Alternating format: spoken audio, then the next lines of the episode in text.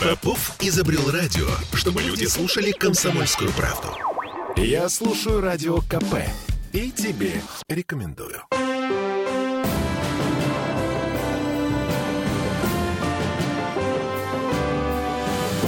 Нулевое чтение. Большие деньги и как их потратить? Главный вопрос в Петербурге на этой неделе. Законодательное собрание начинает рассматривать бюджет на 2023 год. В связи с этим в Мариинском дворце ожидается сам губернатор Беглов. Эм, есть куча вопросов. Отвечать на них э, прямо здесь, прямо сейчас будет Денис Четвербок. Денис, здравствуйте. Добрый день. Я Дмитрий Делинский. Я Ольга Маркина. Ну, смотрите, перед тем, как мы начнем обсуждать вот этот самый триллион с хвостиком, у меня один вопрос. А что такое публичные слушания бюджета и зачем они нужны? Я поясню сейчас, в связи с чем этот вопрос возник. Смотрите, на прошлой неделе, в четверг, в 10 утра, открылись публичные слушания, причем проходили они в онлайне, а закрылись они в субботу в 5 пополудни. То есть два с половиной дня длились публичные слушания бюджет. Зачем? Что это было вообще? Ну, вообще, э, публичное слушание – это обязательный этап в ходе рассмотрения проекта закона о бюджете. Э, на моей памяти уже как более 10 лет они так и, как и проводились в онлайн-формате так и проводятся. Два дня? Ну, по- по-разному были установлены сроки, но они, как правило, не какие-то э, большие. Почему? Потому что предварительно бюджет и так э, вывешивается для ознакомления перед внесением на правительстве, потому что он утверждается постановлением правительства, сам, сам документ. А дальше это как некая такая повторная процедура, и э, есть ряд, ну, скажем так, жителей-экспертов из числа бывших работников и бюджетной сферы, комитета финансов, э, контрольной счетной палаты, которые присылают свои замечания, предложения вот э, в рамках этих публичных слушаний. То есть, э, скажем так, бюджет достаточно сложный документ, разобраться в нем человеку неподготовленному крайне сложно. Поэтому какие-то дельные предложения могут высказать те, кто так или иначе разбирается в этом вопросе, либо раньше работал с бюджетом, либо как-то иным образом соприкасался либо просто имеет соответствующее образование. Ну вот, поэтому шквала предложений, как правило, и практика последних лет, даже десятилетий, подсказывает, что ну, каких-то массовых да, обращений, как это было с генеральным планом, все-таки генеральный план это ну, такой документ и более э, важный с точки зрения, что он определяет жизнь города на десятилетия, да, бюджет он на год определяет наш с вами финансовый распорядок. И э, все-таки процедура э, ну, э, разбора, скажем так, генплана, ну, она немножко проще, нежели в кодах бюджетной классификации mm. разбираться. Но, но, но тем не менее, каждый так. может принять участие, Слушайте, да, теоретически? Участие, да. Я тут не поленился и заглянул на сайт э, Комитета по финансам, где, собственно, опубликован проект бюджета, который ЗАГС предлагал нам с вами, обычным жителям Петербурга, обсудить, посмотреть и написать свои замечания. Там на сайте Комитета по финансам стоит счетчик напротив ссылки на этот документ. Счетчик просмотров. Знаете, сколько человек посмотрело? Не думаю, что много. 295. Ну, Считай на, меня. На 5-миллионный город. В масштабах, да, города. Так... Это, но это, опять же, подтверждает тот тезис, что документ достаточно сложный. Я могу сказать, что и в начале своей депутатской работы, ну, мне хотя было попроще с той точки зрения, что я до того, как стать депутатом, работал э, в законодательном собрании и так или иначе готовил эти все документы. Но когда ты вот первый раз просто видишь этот документ, самое простое, что тебе становится ясным, это, наверное, первая страница, где есть общие суммы, да, расходной, доходной части, там, дефицит или профицит. А дальше а начинается дальше... самое интересное, это детализация расходов. Да, но для того, чтобы вам детализировать все это, вам, во-первых, надо владеть вот этими кодами бюджетной классификации, потому что э, у каждого расходной, там, доходной части есть свой код специальный, есть специальные справочники, да, что код, э, тот или иной код обозначает. Дальше вам надо углубиться. В этих э, кодах есть свои подкоды. Э, разбираться надо с э, главными распределителями распорядителями, то есть это те органы власти, к которым приписываются те или иные расходы. Я думаю, этим и вызвано количество достаточно такое скромное, скажем так, для 5,5 миллионов миллионного мегаполиса, 290 человек, которые озаботились, так сказать, судьбой. Я думаю, из них процентов 80 это сотрудники комитета финансов, которые проверяли, висит ли эта новость на сайте или нет. Но это все равно не повод не принять участие, не попробовать разобраться. Вы не думаете, Денис Четербок вас не отговаривает? Рассматривает. Такая возможность есть, и более того, есть люди, которые у нас даже есть э, наши жители, которые постоянно присылают нам вот свои замечания, предложения. Вот, мы их рассматриваем и дальше э, учитываем, в том числе и в рамках поправок ко второму чтению. А, ладно. Значит, э, к детализации бюджет мы вернемся, ну, прямо сейчас, вот буквально 30 секунд. Я процитирую спикера ЗАГСа Бельского. Вот когда открывалось общественное обсуждение бюджета, он говорил, цитирую, «Очень важно распределить вот этот триллион рублей так, чтобы каждый рубль отработал на пользу жителей Петербурга. В ходе нулевых чтений депутаты вдумчиво обсудили будущие расходы с представителями органов исполнительной власти, но могут оставаться детали, которые просто не увидите из кабинета, поэтому важно мнение каждого, кто живет в нашем городе. Ну, вот, собственно, к каждому мы обращаемся, друзья Приним, мои. Принимайте участие. Принимайте да. активное участие, напрягайте, так сказать, все свои силы, лезьте в справочники, смотрите коды. Эм, ну, это... Но это же наши деньги. Развивает примерно как математика развивает мозг, я имею Или в виду. как кубика Рубика, вот это вот. И, всё. кстати говоря, мы можем вообще здесь говорить о некой такой экономической грамотности, да, то, что мы неоднократно обсуждали, да, и вопрос о том, не, наверное, актуален не только как сохранить свои сбережения, там, накопление, зарплату, чему нас, наверное, не так подробно учат в школе, но и с точки зрения, как устроен городской бюджет. И ведь в этом бюджете, в принципе, заложены, если вот так разобраться, те программы, которые финансируются, оно в той или иной мере касается абсолютно каждого и любого. Кому-то необходима социальная помощь, кто-то хочет получить субсидию на развитие бизнеса, а кто-то хочет, э, э, например, переобучиться или повысить свою квалификацию за счет тоже программы из бюджета. Поэтому у нас как-то, знаете, не, э, не принято подробно разбираться, да, так вот просто в том, какие государства и город дает возможности. Но сейчас очень много возможностей, в том числе и по национальным программам, которые софинансируются из федерального бюджета. Вот. И все это можно узнать тоже через бюджет. Окей. Итак, бюджет 2023. Беглов завтра. 10.30, в 11.30. 11 часов фиксировано время для рассмотрения этого вопроса. Будет сам губернатор представлять его. Это тоже достаточно традиционно, потому что документ ну, крайне важный. Ага. Чем мы услышим? На что рассчитывать? Ну, во-первых, мы э, услышим основные характеристики, да, то есть мы э, понимаем, что 23 год, как и текущий год, у нас бюджет э, будет э, триллион, да, то есть мы имеем возможность э, потратить вот эти серьезные деньги на наши проекты городские. В приоритет мы услышим приоритеты, то есть что э, губернатор, э, как э, глава города, видит в приоритетах э, вот этого бюджета. Но исходя из того анализа, который ну, мы смотрели в законодательном собрании Санкт-Петербурга, обсуждали на нулевых чтениях, э, приоритеты достаточно понятны. Это упор на эм, реализацию адресной инвестиционной программы, это опять же строительство детских садов, школ, других социальных объектов. Э, Традиционно лидерами по э, расходной части это направление здравоохранения, образования, медицина. Это сохранение, так скажем, социально ориентированного курса на Санкт-Петербурга и финансирование абсолютно всех социальных обязательств, которые у нас сформулированы в социальном кодексе. Санкт-Петербурга. И э, после, практика последних лет да, показывает, что уровень тех гарантий и виды тех гарантий, которые предоставляет город, они, э, ну, скажем так, расширяются. То есть город не останавливается. На этом достаточно вспомнить. Вот недавно мы принимали закон о социальном сопровождении э, для тех, кто попал в медицинские организации. Э, не так давно мы расширяли возможности для поддержки э, тех э, жителей Петербурга, которые так или иначе задействованы э, на территориях уже новых э, субъектов Российской Федерации, которые э, были присоединены по результатам референдума. Я имею в виду э, Донецкую, Народную э, Республику Луганскую и Запорожье с Херсоном. Э, это расширение также финансирование тех проектов, которые э, у нас недополучили денег в предыдущие годы. Я имею в виду э, транспортную инфраструктуру, то есть целый ряд развязок и тех проектов, которые, ну, скажем так, немножко были подзаморожены ввиду пандемии, да, они получат, э, наконец, долгожданное финансирование. Э, Кроме того, мы не должны забывать на нашей болевой точке, это метро. Оно Вот. тоже э, э, получит определенное финансирование, и есть надежда, что в 20 2023 году оно будет выбрано полностью, да, и не случится та история, когда из-за действия там метростроя мы вынуждены были перебрасывать деньги, э, заранее заложенные средства метро, для того, чтобы они просто не сгорели. То есть деньги есть, а строить некому. А, я напомню на всякий случай, значит, э, на пике проблем город выделял э, метрострою что-то порядка 10, 10 миллиардов. миллиардов. Да, 10 миллиардов в год.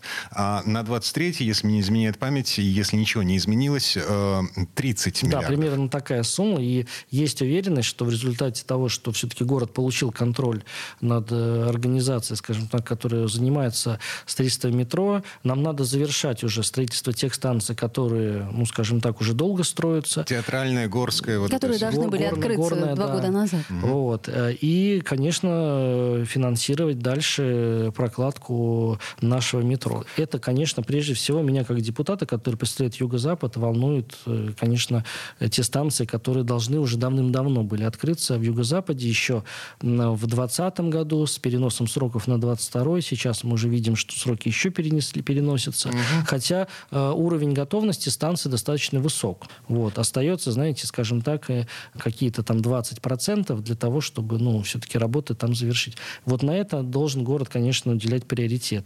Не забывая, коллеги, еще и э, о том, ну, дополнительном направлении, которое несколько лет назад было озвучено, это проектирование метро в Кудрово. Вот, тоже достаточно большой жилой массив тех людей, которые работают в Петербурге. Но если говорить о приоритетах, то первично все-таки завершение тех планов, которые мы уже давно поставили перед собой, я имею в виду Юго-Запад. А дальше уже можно думать о развитии в других направлениях. Так, вот в этом месте давайте прервемся, потому что реклама на нас наступает. Я напомню, Денис Четвербок, э, Дмитрий Делинский, Ольга Маркина. Мы обсуждаем, как потратить триллион.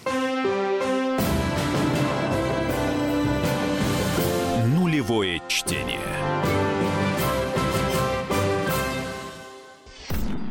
Я слушаю Радио КП, потому что здесь самые осведомленные эксперты. И тебе рекомендую.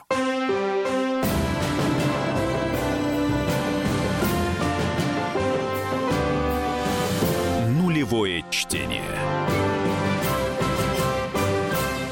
А это мы вернулись в петербургскую студию радио «Комсомольская правда». Я Дмитрий Делинский. Я Ольга Маркина. И я Денис Четербок. Депутат законодательного собрания. Мы с нетерпением ждем явления Беглова депутатом завтра утром в Мариинском дворце. Губернатор Петербурга будет представлять проект бюджета на 2023 год. И два главных вопроса, которые волнуют э, людей в нашем городе, это стоимость проезда на 2023 год и стоимость коммуналки. Потому что вот все эти разговоры про социальное обеспечение, про строительство инфраструктуры, это, ну, такое немножко абстрактное. Мы не сталкиваемся с этим каждый день. Мы, да, мы видим последствия, мы ощущаем их на себе, но это не непосредственное влияние на наш кошелек. Хотелось бы конкретики. А, что у нас со стоимостью проезда и с коммуналкой? Ну, конкретику мы узнаем только с вами после второго чтения, потому что бюджет, там, конкретный размер проездного билета, он не устанавливается. Бюджет лишь распределяет, скажем так, субсидии на все транспортные организации, которые осуществляют перевозки. Да, это метрополитен и там горэлектротранс, пассажирэлектротранс, ну, условно говоря, автобусы, троллейбусы, трамваи. На нулевом вид, чтении вот эти субсидии были заложены в таком размере, что повышение стоимости проезда 8%. Ничего ну, не поменялось. То что, то, что укладывается в инфляцию, это, кстати говоря, касается в том числе и роста коммуналок. А, да, исходя из того текста, который представлен к первому чтению, здесь изменений никаких нет. Вот, но, опять же, повторюсь, что точно цифру и точные параметры мы с вами будем знать только после второго чтения, потому что именно ко второму чтению подается еще комплексная поправка, как правило, губернатором города, и некоторые позиции, они, э, скажем так, могут быть пересмотрены. Каких-то оснований переживать, вот я, я не вижу, да, то есть по моему прогнозу все должно остаться так, как и было запланировано, то есть никаких предпосылок, э, скажем так, к увеличению нет, э, то есть все должно остаться на уровне тех инфляционных параметров, а именно там 8%, которые и были изначально озвучены. Вот. Меня еще волнует такой вопрос, как софинансирование фонда капитального ремонта с тем, чтобы mm. не допустить э, рост э, платы и по этому направлению. Вы знаете, что в прошлом году совместно и губернаторы, и депутаты да, выделили достаточные средства, если не ошибаюсь, 3 миллиарда на софинансирование фонда капитального ремонта, что привело к тому, что тарифы эти не выросли. А в предыдущий год они выросли в два раза. они выросли ввиду того, что в бюджете просто ноль. Э, было в строчке на это финансирование. Вот, опять же, ко второму чтению мы поймем параметр э, вот этой вот э, поддержки, но вот для меня это тоже, как для депутата, важный вопрос, и люди очень э, ну, много направляют обращений с тем, чтобы и этот параметр тоже был ну, отслежен, скажем так. Ну что, денег много, Б- субсидии будут, я надеюсь. Ну, так или иначе, все равно 70 рублей за жетон, это, ну, такая... Не хотелось бы. Вот, но тем не менее. И 49 рублей за одну поездку по подорожнику. Слушайте, а насчет э, бюджета, я не знаю, мы, наверное, вернемся еще к этой теме. У меня прямо сейчас вопрос, который, э, вот чтобы не забыть. Мы говорили про поддержку мобилизованных, мы говорили про поддержку тех людей, кто отправляется на фронт. А тут в Ульяновске на прошлой неделе созрела, на мой взгляд, очень интересная мысль. Освободить мобилизованных от транспортного налога. Транспортный налог у нас же идет в региональный бюджет, да? Да, у нас есть, более того, даже э, свой закон о налоговых льготах, который предусматривает там определенное освобождение для, в зависимости от мощности э, машины там, э, и модели машины, имеется в виду, что это отечественный автомобиль, да, вот есть такое условие. Э, вопросы, связанные с поддержкой мобилизованных, да, у нас поднималось на, на предыдущих заседаниях, и мы предлагали в том числе увеличить резервный фонд для того, чтобы можно было На 15 поддержать, миллиардов, да. да, Мгм. поддержать. Это, кстати говоря, касается бюджета этого года текущего. И э, звучат разные предложения на федеральном уровне по части там э, тех же самых эм, э, кредитных каникул, да, и, может быть, не, не речь вести не о кредитных каникулах, а вообще о каком-то освобождении. Вот. Эти все вопросы, их достаточно много, они от разных фракций, партий сейчас предлагаются. Э, Я думаю, что это все надо некую такой единый пакет все собирать, да, относительно того, чтобы люди знали, что если они будут мобилизованы, то они имеют право рассчитывать на это, это и это. Сейчас, к сожалению, это пока все достаточно хаотично и изобилует очень разными предложениями, да, что иногда вводит в заблуждение людей, потому что ну, они слышат, что вот есть такое предложение, дальше начинают рассчитывать на такую поддержку, а в итоге получается, что такого документа нет. Так а когда у нас будет ясность-то какая-то? Мобилизация все идет? Сейчас Государственная Дума принимает целый ряд пакетов, связанных там с кредитными каникулами и так далее. Ну, слушайте, Ну а- вот, и- освобождение от транспортного налога – это региональная история государственного Да, но она может, она тоже завязана на определенное бюджетное планирование, да, Вот. Вести ее задним числом, э, ну, это вопрос такой достаточно, ну, дискуссионный сейчас. Мы не знаем до сих пор, не имеем ни малейшего представления о том, сколько петербуржцев отправляется на фронт. Но я не думаю, что это значимая какая-то цифра Ну, для я- бюджета. Во-первых, эта информация закрытая, потому что все, что касательно таких мобилизационных показателей, э, аккумулирует в себе Министерство обороны, и э, она не дает, Министерство обороны не дает никакого ответа на ну, наши запросы. У нас были некоторые там нюансы, связанные с э, вот, мобилизацией, и э, эта информация засекречена. Интересно, а каким образом тогда а, надо По рассчитать? заявке, по заявке Минобороны. То есть есть специальный порядок, утвержденный постановлением правительства. То есть э, у регионов, да, есть действительно право э, оказывать поддержку за счет региональных бюджетов, ну, скажем так, своим мобилизованным. Да? Я об этом и говорю, Да, как рассчитать эту, бюджет. эту, эту, эту заявку формирует Минобороны, да, то есть они, условно говоря, заявляют, что необходимо там такое-то, такое-то, такое-то количество, да, но это никак не означает, что именно есть цифра по мобилизованным. Вы эту информацию нигде не найдете в общем доступе. Ну, я так понимаю, Ну что... ладно. да. А, так или иначе, я воспользуюсь э, э, правом первого рукопожатия. Подумайте, пожалуйста, над мыслью освободить э, мобилизованных от транспортного налога. Логика очень простая. Человек на фронте. Ну вот, машина стоит, она это недвижимое имущество, она не ездит, не портит дороги. Мы э, и это предложение рассмотрим, ну и ряд других, которые поступают. Опять же, повторюсь, это должно быть все в комплексе с тем, чтобы ну, не вводить людей в заблуждение, они все-таки понимали, э, на что и как они могут рассчитывать. А, Хорошо, если мы отойдем в сторону от мобилизации, я так понимаю, что налоговые льготы все-таки в связи с санкциями у бизнеса продолжаются. Частично да, то есть мы будем э, рассматривать завтра в первом чтении достаточно такой комплексный документ. Он как раз-таки единый и содержит в себе абсолютно все направления э, поддержки бизнеса. Это связано, конечно, с внешним санкционным давлением, потому что логистические цепочки э, разрушились, э, бизнес несет дополнительные, скажем так, э, издержки, связанные с поставками, если это не какой-то параллельный импорт или э, какие-то э, товары или вещества, которые необходимы для организации производства здесь. Вот. Кроме того, конечно, и мобилизация оказала определенное влияние и нагрузку на бизнес, поскольку какие-то работники, они выпали из рабочего процесса, их надо заменять э, или же каким-то образом перестраивать логистику логистику внутри предприятия. Вот, поэтому город предлагает, во-первых, э, ряд мер поддержки на текущий год, то есть распространить, скажем так, их задним числом. Задним числом? Да. И второй момент, какие-то меры поддержки будут э, распространяться с 1 января 2023 года, то есть на следующий год. Вот. Э, ну, из такого важного, чтобы я отметил, то есть это эм, значит, заморозка повышения налога на имущество из расчета кадастровой стоимости, то есть необходимо было уже со следующего года двухпроцентный исчислять кадастровый налог, он будет полтора процента останется на текущем уровне. Простите, напомните мне, пожалуйста, а если не изменяет память, еще в доковидные времена вот этот, эти два процента должны были быть достигнуты постепенно Их повышение? тогда, да, там э, начиналось с полпроцента, процент, так все добавлялось, и вот мы должны были выйти на 2%. Угу. Вот. вот. Потом грянул ковид, потом военная операция специальная на Украине. И сейчас он останется на уровне 11,5%. Город не досчитается чуть э, более 3,5 миллиардов рублей. Ага. Вот, это, вот это как бы стоимость вот этой поддержки для бизнеса, да, только по этому виду налогов. Дальше у нас э, сохранится на 23-24 годы освобождение от уплаты налога на имущество организаций в размере 50% да, для отдельных видов э, сфер, скажем так, культуры, искусства, образования, э, спорт, здравоохранение, соцобеспечение. Здесь э, город не досчитается полутора миллиардов бюджет, бюджетных рублей. Кроме того, отдельные там налоговые льготы будут для концессионеров, э, кто будет, э, соответственно, э, участвовать с городом в таких соглашениях. Далее на 23 год также будет определенная скидка по налогу для гаражных и гаражных кооперативов. Да, для них тоже планировалось повышение, но его не будет.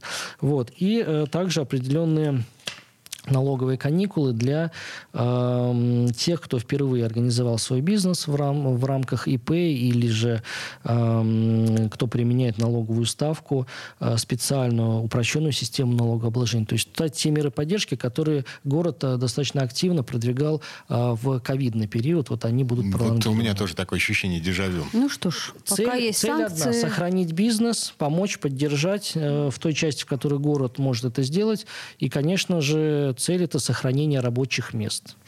Так, к концу время этой четверти часа подходит. Э, я еще раз напомню. Завтра в Мариинском дворце Беглов представляет бюджет на 2023 год. Трансляция, как обычно, на сайте ЗАГСа непосредственно и, по-моему, в соцсетях, в ВКонтактике э, законодательного на, на, на официальной страничке законодательного собрания, да, поэтому всех интересующихся вопросами бюджета губернатор достаточно, э, ну так, доступно рассказывает вот положение этого сложного э, экономического, экономическо-юридического документа. Поэтому уверен, что те, кто действительно интересуется, как мы будем жить э, в следующем году, получат э, многие ответы на свои вопросы.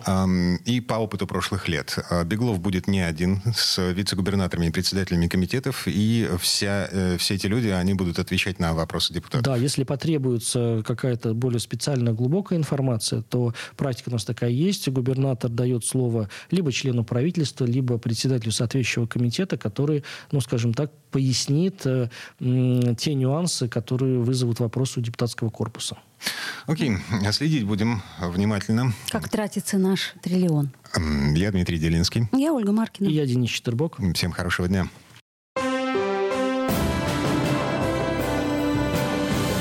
Нулевое чтение.